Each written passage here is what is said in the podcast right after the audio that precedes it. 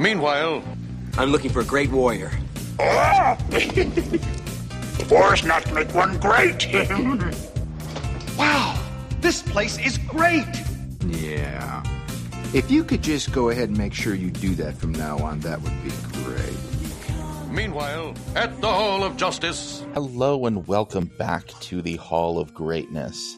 This week we are going to talk about something that is truly, truly, truly great. And that is voting and why you should vote and all of the reasons that, especially this year in 2018, you need to make sure that you vote. Because, So I- hey, uh, yeah. these midterm elections, right? Yeah, well, that, that's what I think is so interesting because you and I talk a lot about civic duty, we talk a lot about voting, but I think not a lot of people are as familiar with the, the midterm election process, right? I mean, you look at standard voting rates between 50 and 60%, and for some reason it drops to 35 to 40%, predominantly in favor of whatever party is not in power. So I think this is a really great chance for us to kind of pick your brain, Andy, about why that is and, and, and why it's so important uh, to kind of buck that trend and, and get people more involved. Finally, my political science degree comes in handy. Yay! I told my you psychology degree will be able to you to to analyze what you're really telling people. Right. So this will work out great. Exactly. You'll you'll be able to actually figure out what's going on because political Right. science is so up its own.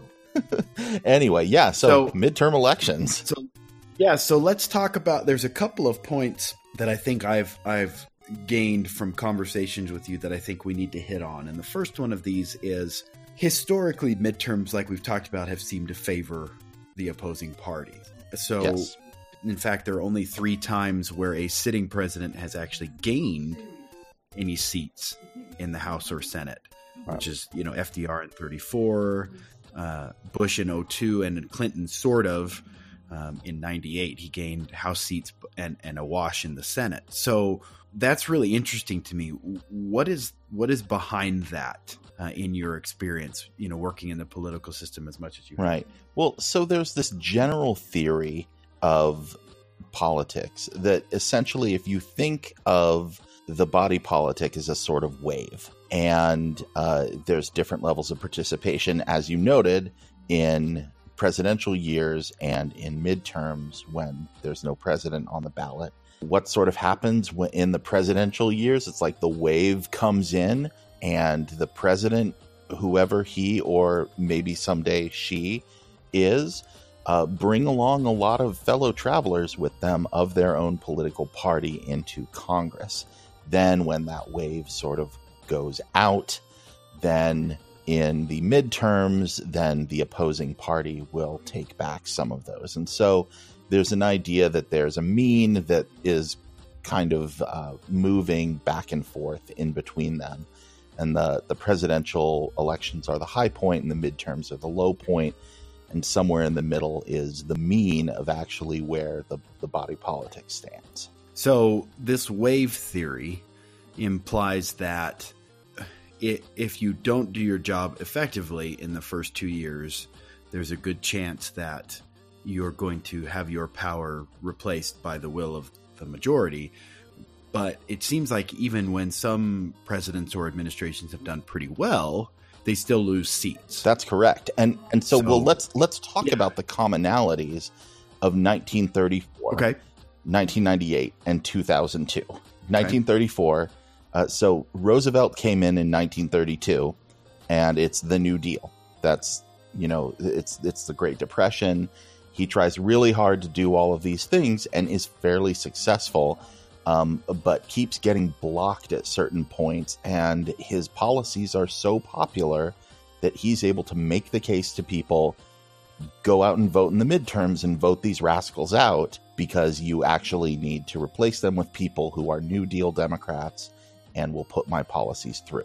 Bill Clinton in 1998 has everything to do with uh, the impeachment and uh, his his investigation into perjury. Essentially, the the problem was the inquiry into the president and the idea of impeaching the president was extremely politically unpopular, but was pushed forward by hardcore Republicans who controlled both the House and the Senate. And so Clinton was able to make the case like, hey, put these guys in check. They're running amok. Like, nobody cares about this scandal. And uh, the voters agreed with Clinton and rewarded him with uh, with actually gaining seats because the Republicans so overplayed their hand. 2002. What had happened just a year before? 9 11. And then we had the Patriot Act and so on and so forth. And there was still this groundswell, this fervor. Political operatives were able to make the case uh, similar to what FDR had done. You have to keep supporting us so that we can do the things that we need to do. And really, at the heart of the debate was should we invade Iraq? And, uh, you know, you essentially had pro war and anti war. And even though the Democrats lined up behind a pro war agenda and gave the president authorization to invade Iraq, they still they still got creamed in the midterms. So uh, you know it's a it's very strange because it probably should have happened the other way.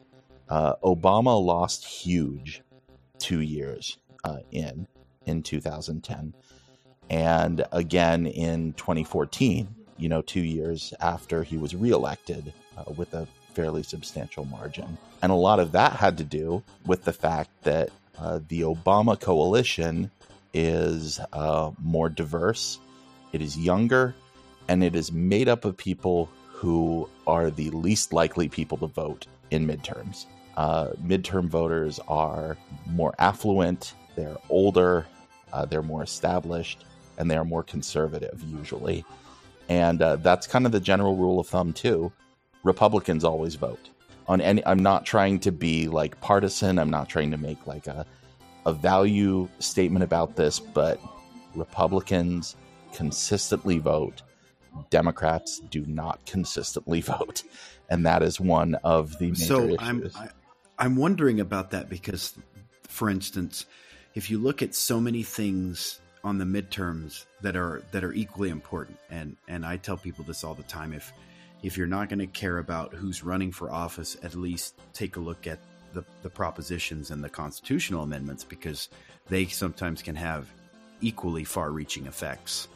Um, like for this year in Utah, we have medical marijuana, we have another gas tax increase, uh, we have a Medi- Medicaid waiver, I believe. Um, do you find that, and this is just a question off the top of my head, because so many more things are fiscally involved in the propositions, that that the Republicans, who, in my estimation, tend to be more f- fiscally, you know, uh, I guess attentive, if that's the right word, is that one of the reasons why they might vote more in the midterms? Because there are these additional components that affect uh, the fiscal well-being of a state or a region. I mean, there could be, but I mean, there's plenty of those propositions that usually end up in presidential years as well. So, it, I I don't know if that is always the factor. Um, I I think okay. it is generally though that Republicans have a greater sense of voter efficacy, that they know that their vote matters, and they know what they are voting for. Um, that is usually less clear for Democrats. You know, Will Rogers once said that he is not a member of any organized political party because he's a Democrat. And, uh, you know, okay. I, I think that conservatives and Republicans are much better at uh, getting their message out in very clear ways to motivate their base and uh, we you know look at what's happening right now um, there is going to be a gambit on the republican side this year that um, their their base is going to be motivated by uh, wanting to support trump and wanting to get more judges like brett kavanaugh and uh, being scared of immigration and ms-13 and wanting to build a wall. That that's what they hope that uh, you know motivates voters. They might be right because there is polling to suggest that uh, you know that that is very motivating to their base. The question is, uh, will those people who are unlikely voters also come out this year? And that remains to be seen. So, part of what draws success in midterms is because there's no president right. voting or the like, a, an even more concise and strongly marketed political message uh, necessitates better success. And in, in your mind, the the Republican ideas are are presented in a much more salient message and method to their base, which causes yeah, higher. I think I think that is definitely a part of it. Okay. What we are seeing this year, though, is we are seeing uh, Democrats in many places who are very motivated by candidates, even though there is not a national candidate that they're voting for. Here in Texas, Democrats are very excited about Beto O'Rourke uh, running against uh, Ted Cruz. Uh, there is, uh, I do not understand this. There is less interest in a lot of the other statewide uh, people running, even though our current attorney general is a an indicted felon. he has currently been indicted for felonies for corruption. He's still running, and somehow the the Democrat running against him, it's like ho hum. But everyone's excited for Beto O'Rourke. People get excited around that candidate and are motivated to vote. Uh, you're seeing a little bit of that with Andrew Gillum in Florida. Uh, you're seeing some of that in the governor's race in Wisconsin. You're seeing that in, in Michigan. You're seeing that in some other places where people are actually latching on to their local candidates as a sort of uh, celebrity that is salient to them the same way that a president is usually salient to them. Whereas if you look at your statewide races in Utah, heck, I don't even know who's running against Mitt Romney. Is it Ben McAdams? I know he's running against Mia Love. Oh, he's running against Mia Love. Who's running against uh, Mitt Romney in the Senate race? Um, you don't even know. See, this is my point. if it's if it's not on the tip of your tongue, you don't know. So you know it's you know and it's they they haven't done their job. Oh, I think it's of uh, getting people. I think it's oh Jenny Wilson. Jenny Wilson's running against Mitt the, Romney. See, but and and the but the idea that like I I mean I'm pretty plugged into politics. I should remember that. I know who yeah. Jenny Wilson is. I know she's on the Salt Lake City Council. I I've remembered that in the past, but it's not salient to me. It's not coming to the the tip of my tongue. Um, I think shows what what I'm trying to say is that uh, the you have to get a, there's an enthusiasm gap that you have to bridge, and if you can do that, then uh, you've got a chance. But um, I mean, I wish Jenny Wilson the very best against Mitt Romney, um, but that is going to be a hard race to win. And, you know, the uh, the other interesting thing about this, Andy, that I think is the other problem. I think the Mitt Romney Jenny Wilson, at least that I've seen, has been fairly innocuous. Uh, whereas right. the Ben McAdams Mia Love, lots of attack ads, lots of television spots, those kinds of things. So I think we have that other problem where just politics in general, which is again a, another podcast you and I are going to touch on, which is when you do a negative campaign, you're a lot more likely, I think, to get airtime in, in a, in especially in a midterm because right. you're you're dominating airwaves that wouldn't that aren't being filled by presidential, vice presidential, those kinds of things. Um, right and I think that's a that's a big difference between Romney, Wilson, and and Love McAdams is you know the the, the spewing across advertisements. So. That's that's absolutely true, and a lot of the data that studies the salience of political advertising shows that to be very much the case. And right. uh, you know, advertising is usually cheaper in midterms because there's less competition for that airspace, and uh, that's that's generally good.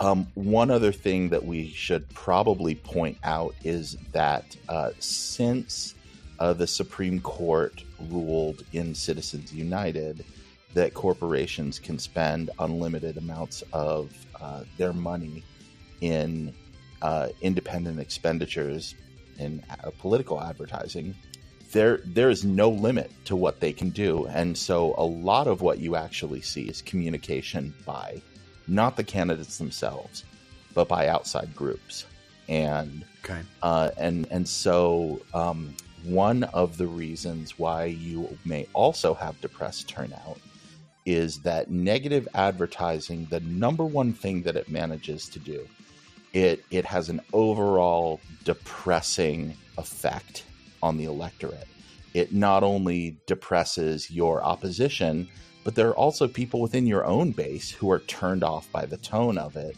and who will sit out the election if they feel it's gotten too negative and there's been too much mudslinging. But these outside groups will come in and spend a bunch of money and they end up depressing turnout because advertising's cheaper, because they don't have to compete with the salience of a presidential campaign. That's able to carry a lot more weight. And it's another reason why fewer people show up to midterms. So these have all been really interesting points, and I guess it still leads me to wonder. I mean, data on the importance of midterms seems to be pretty evident. Do people just feel like even if something changes in the House or Senate, that nothing's going to change for them anyway? You know, do, do people just feel like, well, it doesn't really matter because the only time things really change in our political system is when the president changes or doesn't change or or what do you think is people's motivation for either yes or no involvement in midterms when it comes to that I think part of it is a, a lack of confidence in the institution of Congress. Whenever you ask people uh, their general approval rating of Congress, it's always incredibly low, usually in the single digits. Uh, these past few years, in the low single digits, like below five, people really effing hate Congress. Like there are polls where influenza polls better than Congress. you know, some people are pro flu, but you know, still can't stand Congress. I, you can just say that our senators have flown the coop? Oh, let's boo. not. But yes, I'll, I'll allow it. Um, so the thank you.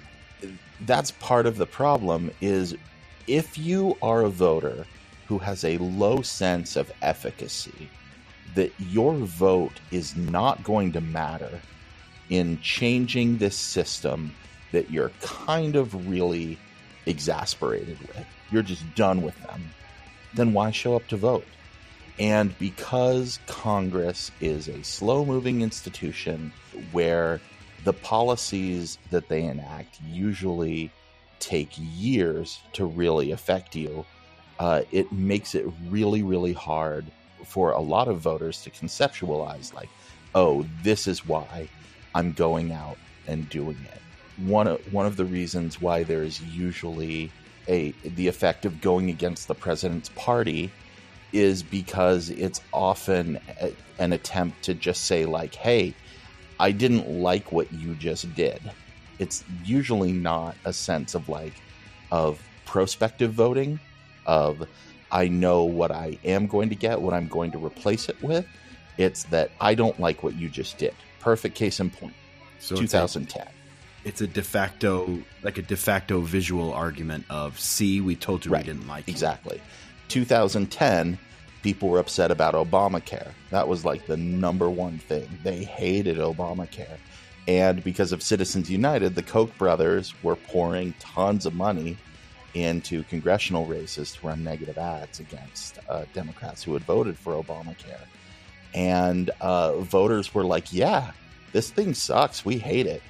And even though they voted to repeal Obamacare, it's like they, they got them in, and Congress has yet to actually do that. Voters don't actually ever seem to hold their own people accountable for those types of things.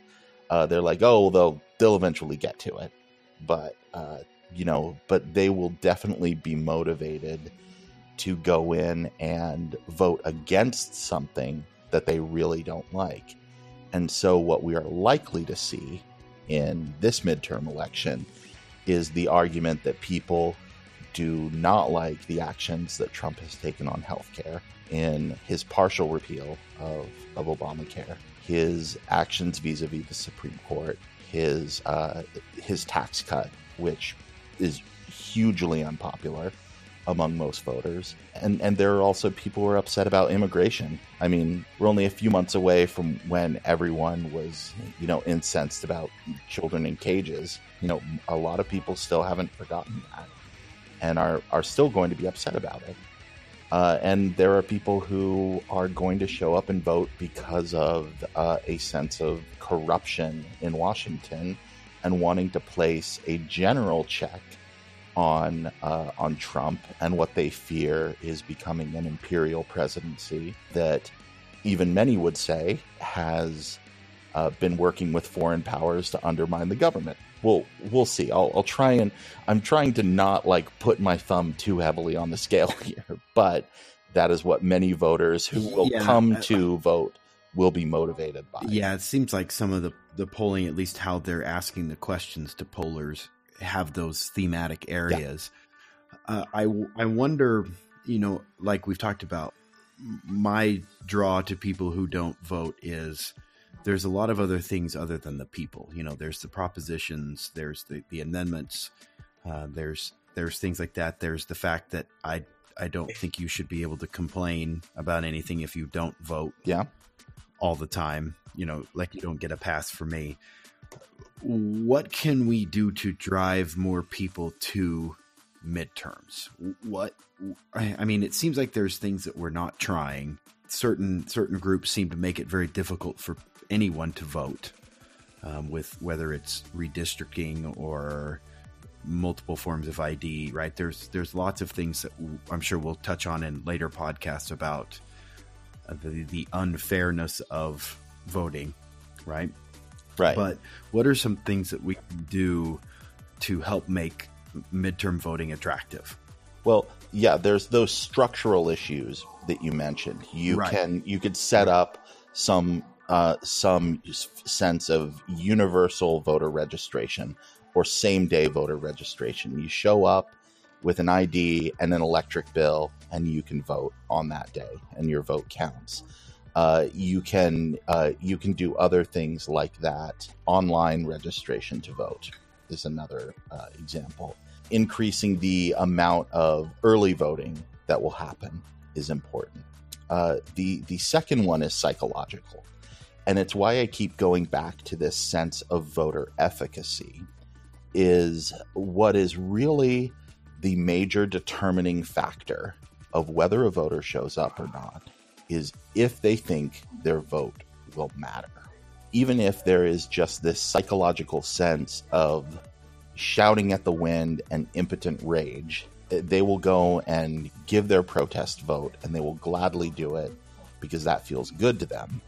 But anywhere where there is a competitive race and you have a preferred candidate, then that is going to be motivating as well uh, because you think that your vote will matter.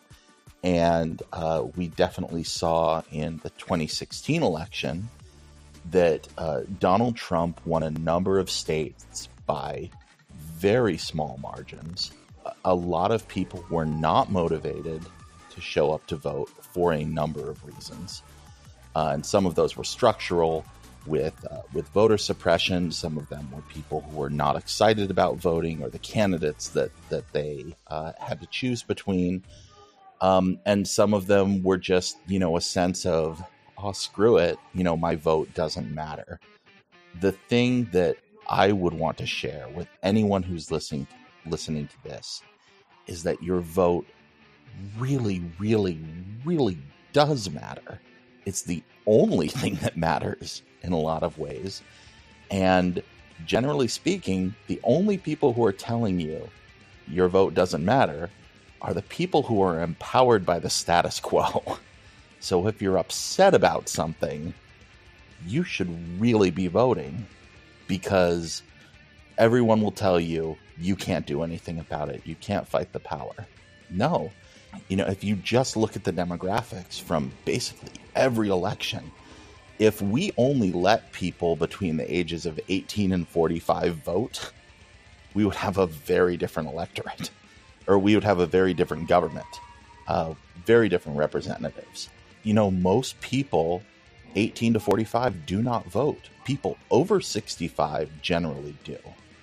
One of the reasons for that is voting is like a habit. And generally speaking, at some point, uh, a voter will get excited about an election. They will find a candidate that they like, and they will go out and they will vote for them, and then they will keep voting from then on. And it just becomes additive. Some people get bit by that bug in their teens, in their 20s, in their 30s.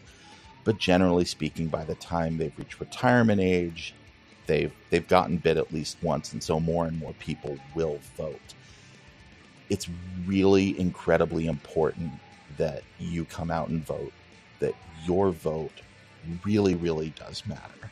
And uh, there, this election will prove that because this has the potential to be a massively redefining election if people actually turn out who are unlikely to turn out. Well, I think that's what's interesting is it's important for people to know that that is every election. Every election, I mean, whether it's 5, 10, 15%, whatever it is, the, the landscape skews so interestingly if people get involved. And it, it's, it could go a variety of different ways, but it's always going to be something that no one expects when the same 32.5% of people don't do all the voting. Um, and so I totally agree with you. I think I think if you're a student and you're not sure about how to vote, or a young person who's never voted before, uh, there's lots of ways to get involved. Uh, if you're not sure what your voting district is, you usually get stuff in the mail, um, it, you know, or you can look it up online. Uh, if if you're, I mean, even if you're new to the country, you're a new citizen. There's there's lots of different ways that you can find out how to vote. Um, and and we encourage you to do that and, and find those ways to do it. Because again every every group of person who votes has has a voice in this. This is a system that includes all of us. Um, and and we want everyone to be heard uh, whether or not there are policies or things that we disagree with. I mean there's the the big joke uh, around my friend group is if it's got property tax increase jb's not going to vote for it right? And and that's and everybody chuckles about it. And then we sit down and we have a serious policy issue about what increases in property taxes get you. You know, what is what is the transfer of the distribution of of that taxation to what you get for it, right? Um, but I, I think there's so many different ways that people's voices change.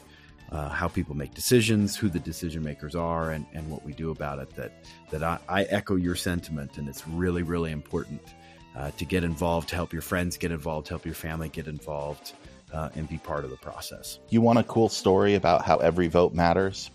I do want a cool story about that. Yeah. So, uh, talk about midterm elections. In the state okay. of Virginia, they have off year legislative elections for their House of Delegates, which is their state legislature. So that's not even midterms. That's they're doing it in the odd numbered years when most people aren't voting anyway. So turnout's right. even lower. Uh, there was a massive wave of enthusiasm. Uh, Republicans had controlled the the House of Delegates for a long time. Uh, Democrats were able to muster a, a strong group of people to run in many districts. They were incredibly competitive, and it came down. They it came down to one house uh, in the entire 100 seat legislature, uh, and the vote in that house ended up being tied. So they drew names out of a bowl of the of the Republican and the Democrat because it was tied and uh, because of that, the Republican uh, was elected, and the Republicans therefore maintained control of the House of Delegates. If one other person had shown up in that district, if 10 other people had shown up in that district to vote the other way, the entire legislature would have changed. So your vote really, truly does matter. Yeah, if you think about votes yeah, I mean, even on propositions and things, the, the, the difference between uh, something passing and something not is is often, I mean, less than hundred votes. So so every vote matters, and not only that, it's just it's it's it's a chance to get involved in the community, and part of what Andy and my purpose in in doing what we do is to to bring back that sense of of civic value and joy. It's it's it's good to get involved in the community. It's it's positive. It should be something that enriches you rather than makes you feel like it's a slog to do this. It's it's it's something that so many other people in the world don't have the ability to do. Uh, that that I think it's really important that we do it. And and you're right. Not only does your vote matter, but your ability to take the action to do so is really important. JB, what what do you think is the most important office in our democratic form of government? Um, that is a really, really good question. I, in many ways, think it is some of your state mm-hmm. officers. I think your your governors, your mayors, uh, even your uh, your city mm-hmm. council. Mm-hmm. I mean, so many decisions happen at a city council level that affect you uh, even more directly than you would think at a president or mm-hmm. senatorial mm-hmm. level. Um, your your school board makes humongous decisions that affect your children, treasurers, all of those kinds of things. So I always highlight the fact that I think we have numerous local positions that affect you even more than some of the national positions that get much more of our attention. Yeah. It's usually my answer, but I, I'm interested in what you think as well. Well, to your point, you're, you're entirely correct because I, did you know this? That the city of Salt Lake City has committed to move to 100% clean renewable energy by. Uh, I have heard something like that. I didn't know when the date was. Yeah, yeah. So that happened, and that happened because of the mayor. That happened because of the city council. So way to go, Jenny Wilson. That's actually how how I'd heard of Jenny Wilson because she uh, helped push that through. So yes, you know that's huge you know, at a time when there is gridlock in Congress, the biggest city in the state of Utah is making their own decision about energy uh, that affects a huge number of people and uh, will affect the pollution levels and will affect so much more. So, while I will agree that state and local officials are incredibly important. What I gave you is actually, in my opinion, a trick question because I believe that the most important office in a democracy is actually that of the citizen. That's that's you. That's uh, everyone listening. You are the most important because you are the boss of all of those people. And if you don't show up, then you can't boss them around. Right. And if you do not show up, what's going to happen is other people are going to show up. The biggest problems that we have is that too many of the wrong people are showing up and they're doing terrible things and they're usually doing it uh, with with money and with lobbying and things like that. The only antidote for that is more civic participation and the very first piece of that is just to go make sure you go out and vote. You you can be the boss of everyone uh, by making that decision, and then uh, once you've elected those people, then you call them and harass them and tell them how to vote on everything. Be a thorn in their side. Well, don't harass them. Well, harass in the nice way. I mean, I mean the, the, harass the way that I harass Ted Cruz. I'm not slapping yeah, him you, on the butt. I'm. Well, well you we'll use another word. Uh, is to is to call them repeatedly and well, it's just to get in. It's to get involved in the the process itself. It's, um, you know, they're a good friend of ours, for instance, Paul White, yes. is an excellent role model and example of how to do that. When when he sees legislation, uh, he calls on it. He uh, asks questions of his representative's office. Uh, he has a, a very positive discourse saying, "I don't I don't I either do or don't agree with this for the following reasons." And usually he reports back that he has excellent conversations with his elected representatives' offices about that process. Yeah. So there are lots of people in your communities who are already doing that and, and doing it with with great successful outcomes in many ways. Yeah, that's actually it's really cool. Like you would be amazed at the type of conversation that you can have with your member of Congress or their staff if you will take the time to set it up and give them a thought out presentation and and have a polite conversation with them. There most of the congressional staffers, I will say this, across the board, both parties, they're good people. They're trying to do good things and they really want to serve uh, their their constituents, which is you. So, Right. uh, you know, you are their bosses in a sense, and uh, it's it's great to to go in and lobby them as a citizen. You may not have all of the dollars that someone from Exxon may have, but you but you vote, and Exxon still can't. So you got one up on them. You would hope. Yeah. Okay, well, that's. I, I, I mean, again, I, I think you and I both agree about the importance of this. I think it's something that uh, we don't talk about enough. I know you and I both shared a lot of the same classes in high school. Mhm.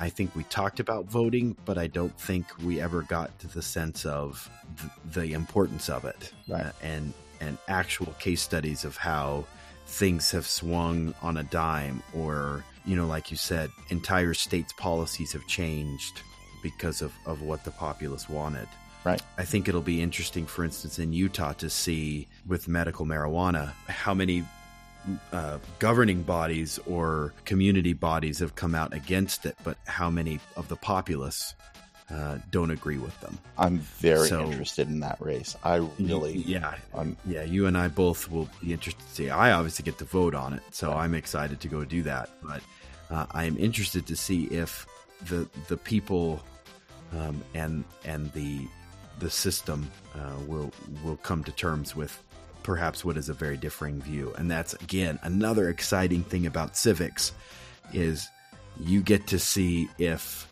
uh, what people really believe Right. because the, the easiest way to find out what people to believe is to put it in front of them and say, um, "Tell us, tell us which one you think, Right. yes or no." Yep. Study it out. Make your own decision. Yep. And And that's the other thing I think, and and I know we've belabored the the voting point quite a bit, but uh, there's so much information now. When you and I first started voting, they sent you pamphlets in the mail, and that was it. Now you can go on and you can find out. I mean, I remember last year I actually got to vote on judges based on information I had about their voting records. right. And and I remember when I first started voting, it was like, oh well, that judge looks very judgy. Um, I you know what I mean? I, I I suppose I'll vote for a person who looks very judge like. Sure. Uh, and now you have voting records. You have uh, positive and negative feedback from other judges and community members, and it's just a whole different world. And I think uh, voting has now become something that I, I don't want to say it's easy, but I think the information is so completely accessible that we really don't have reason to not be educated about it. There's there's no excuse, no matter how angry you are, upset at the process, to not uh, be involved. Right. And and everybody has that one friend who is very well informed. Uh, I know because I am that friend for many of my friends. And a few weeks before the election, they come to me and they tell me, "Hey, what do you think about Prop Seven? And uh, we talk about it. Find that friend because that's what this is all about. Is about community and making collective decisions with the community and um, hopefully you can find a friend who isn't like a, a raving partisan one way or the other or if they are they're at least your your flavor of tea and that works for you um, but you know feed yourself with different ideas or find a friend who will give you both sides of the argument and try to put it to you in a fairly in an academic like not putting their finger on the scale way and um, if if you want to do that with me, I'm happy to do it with you. I might have to get educated on your personal issues, but uh, I can I can try and do what I can. so hit me up. Yeah, if I think you and you're interested in. Yeah, you and I are both really interested in in local policies. I mean, you you work directly in the field, and I think have a much better grasp of it. But um, I've found that as an as an educator, it's always more interesting for me to go.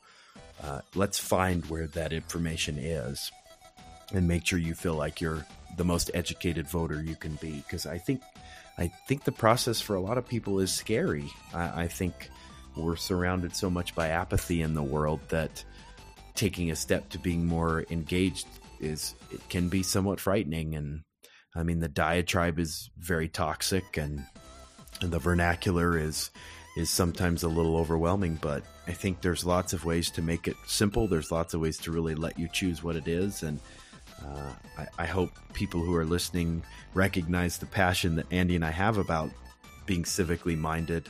Um, and and know that that we will. We we like to support our friends and family and making sure that uh, they get out and, and vote and take part of it. And it, it is. It's it's a really cool experience, uh, and it, not just because you get a sticker, um, but that you're you're actually doing something uh, surrounded by your your fellow community members to take steps to what you think will improve the community. Right. It's you know, in this day and age, I think the hardest thing to be is sincere and vulnerable. And uh, because we live in an era of uh, where where apathy is pretty cool and hot takes are pretty cool, but being willing to say like, "Huh, I don't know, let me think about that," and then have a thoughtful, reasoned response and putting it out there, and uh, you know, kind of putting your heart on the line with it. That's tough, and um, man, our politics in the last several years have gotten really tough. It is emotionally hard to be in this day in and day out. I don't know how people do it, and I, I, I definitely understand why people just don't engage with it because it's like you can't be on 100% of the time. But take the time, find your friends, talk about it with them, get informed, get engaged, put it out there, and and do what you need to do because the the alternative is really scary. Uh, because the alternative is uh, to be to be ruled by your lessers, as uh, I believe Cicero said um, of of democracy. So uh, you know, make sure that you vote and um, and and find some friends to do it with. That's the best way. Uh, I have I enjoy my mom and I go vote together usually. Uh, most of Utah's elections are are mail in though. Well, that's Um, easy. which again is makes it much more convenient. Yeah, it's it's super easy. I don't I don't think you can find a reason to not vote in Utah with with how they make it in a lot of ways. I, I did. I used to, whenever I can, I go vote with with my mom because it is. It's it's something that it's it's really fun. It's fun to go with people that you care about and people who. Um, you know, we don't talk about necessarily what we voted, but we talk about uh, kind of like you and I do. We talk about what are the high points and low points, or what are the ramifications for each of us about w- what each procedure or person or those kinds of things are. And and it is. It, I didn't think it would be that fun until I started doing that with with her, and it, it is. It's it's it's a it opens a different side of communication and and dialogue about what people find important in in how they live their daily lives. Your mom is also awesome. So She she is. So that is it is also a big plus to to vote with someone who's twice as smart as you. It'd be it's like vo- talking to you, talking to her, voting with both of you would be like, I'm just gonna sit here and take my sticker and go home. that sounds like fun. I like. I I would. I want to go to there. Yeah. Well, luckily we'll just mail you one. We'll mail you an honorary ballot. I think we can. Oh get, no no. Um, that I think that's. I think that's voter fraud. we no. Uh, we are not mailing me a Utah ballot. that would be illegal.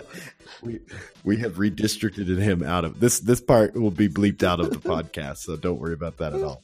Um, well, no, well, I, I think this is this is great. I I always appreciate Andy. I think you have a ton of knowledge about things that are really important in the in the political process, and and I hope uh, people who are listening uh, really understand the importance of of voting, especially in the midterms, and and and get out and do that again. The it's coming up on us here pretty soon. Uh, so so pay attention if you have mail-in voting. Pay attention. Check your mail. Uh, make sure that it's coming to you. Uh, if not, uh, check for your polling place nearby. Uh, make sure you have you know everything you need to to be able to vote when you get there. Uh, check for early voting. Early voting is always easier. Lines are generally not as long. You, you get to see the same volunteers. It's a lot of fun. But keep an eye on on where you can vote and what times you can do it.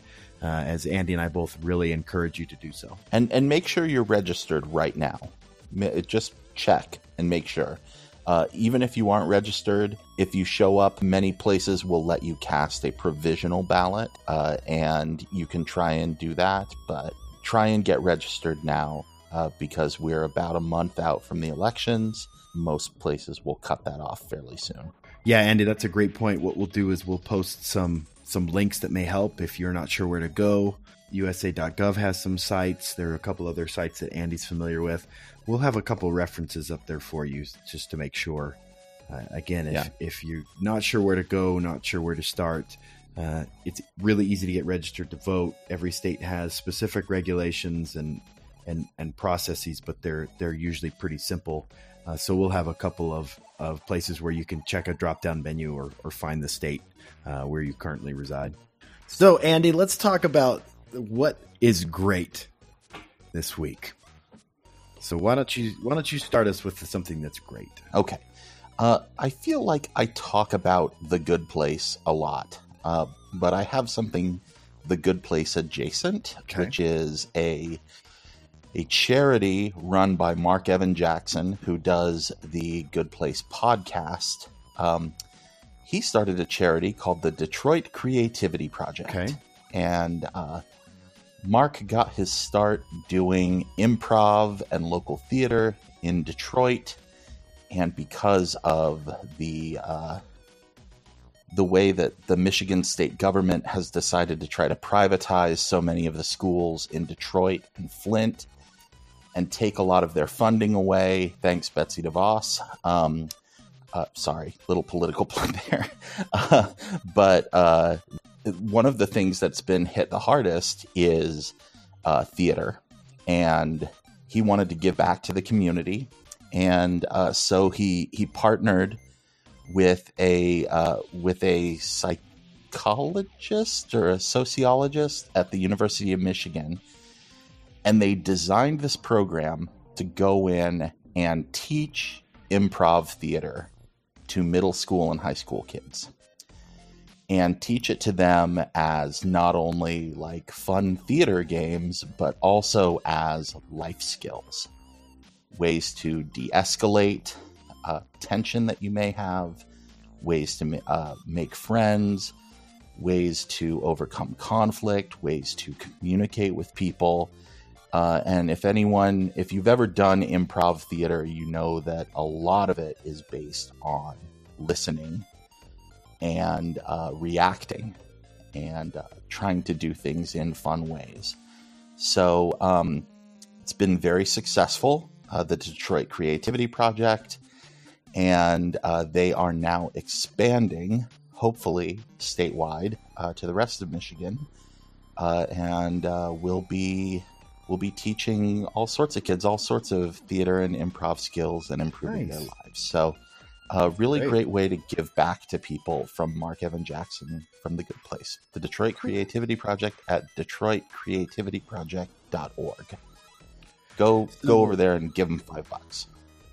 I yes, if if you're nearby. Uh, I'm gonna go with something that the redevelopment agency of Salt Lake uh, just started, and it is um, they they've taken the Granary District which is sort of a adjacent downtown. It's it's a little to the west of downtown, and they commissioned 15 artists to do 11 gigantic murals. Um, oh, cool! These murals total 6,200 square feet uh, of art. So they they've got these people doing murals on the sides of all these buildings. Um, it's it's been this this RDA is an area for the past 18 years where they've tried to uh, community to do like a community reinvestment. So this is this is I think a hundred or so thousand dollar mural program. Um, so there's a couple brewing companies. There's uh, uh, Atmosphere Studios that, that the these murals will be on the side of. So um, they did a they did a walkthrough tonight. Uh, they had some interviews with the artists, and people could bike and walk through. Um, it was this evening, but you can still go out. It's it's you know third west, seventh south, and there's an area around. There's some really cool.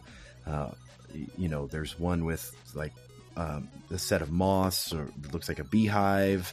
There's some cool line related art, um, but it's it's a really huge public arts project, um, and and I am friends with people who know the artist and and uh, they're busting their butt to make great art for our city here in Salt Lake. So it's really neat. It's a really good sense of economic development, and I really, to your point, where we're we're taking art and um, drama and and these things away from people. It's nice to see uh, two examples where people are trying to bring it back, trying to bring back art in our community and uh, the ability for for people to use uh, creativity to solve problems and, and make things more beautiful. So uh, it's it's the Granary Mural Project, and as Andy and I tend to do, we'll have links to both of our um, what is great in this week posted online.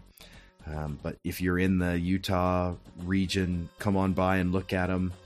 Um, again, they did a, a, big cool thing in the Granary District Alliance. Uh, some of the artists spoke, but it's it's really neat to we've got so many silos and warehouses and old, uh, you know, granary building looking things there that having these murals on the sides is, is really, really neat. So I like that we both had kind of a cool artistic um, what is great this week. So that's that's really neat. We were each able to find one. I like when we do that. I like that too. That's fun. Usually it's me talking about a TV or movie or something, and I went. I, I actually did like a socially responsible one. So it's it's me trying yeah, to copy you. you. are gonna have to cut that out someday, but uh, for now, it, I'll allow it. Um, I, stay tuned though for next week when the Good Place does something amazing and Andy talks about that. Right. I'll, start another podcast that just about the Good Place for a while it's on. No, I'm just kidding. Yeah, just well, we are. We, we will be doing our own Good Place podcast one version of it, and we'll probably do a couple of them because there's there's a lot of Andy and I both being huge fans of ethics. We'll we'll have to unpack that quite a bit. So yeah, but stay for that one as well. Yeah, maybe at the end of the year when the season's over, we'll uh, we'll we'll see if we can fit one in. So good times. Well, we should probably do a, a one for each season, though. Yeah, maybe. I don't know. I think we could pull that off. Maybe we'll we'll see what we can do. yeah, really, really great projects, really great things people are working on. A uh, lot of stuff that's great. Uh, make sure you're paying attention to it in your community.